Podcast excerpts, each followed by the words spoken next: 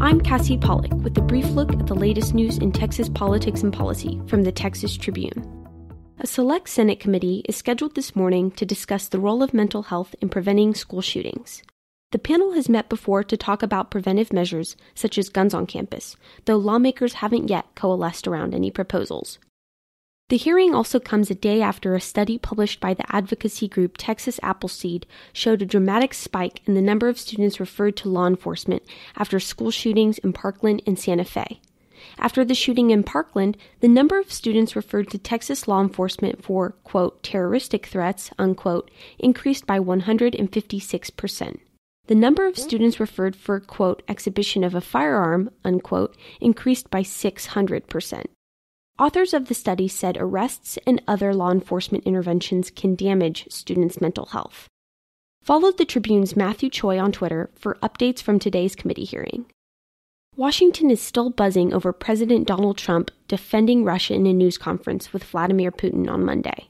Texas Democrats in Congress were quick to condemn Trump siding with Putin against the U.S. intelligence community, saying that Russia meddled in the 2016 election. In contrast, just a handful of Texas Republicans on Capitol Hill moderately criticized the president, while the rest have stayed quiet. U.S. Senator Ted Cruz and his Democratic rival, Congressman Beto O'Rourke, traded jabs over the issue on Tuesday. O'Rourke, who told reporters he didn't think Cruz had spoken out strongly enough against the president, also suggested that Trump's actions would merit a vote for impeachment.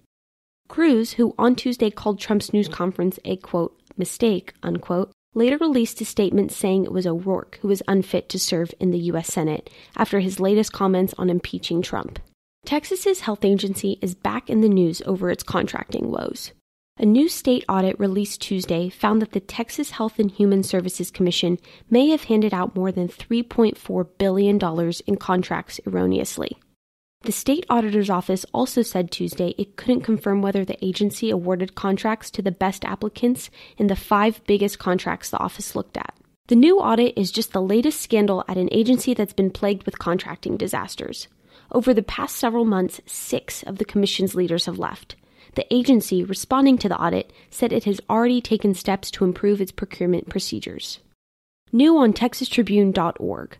The state designed a healthcare plan in 2002 to help small school districts provide affordable health coverage for their employees.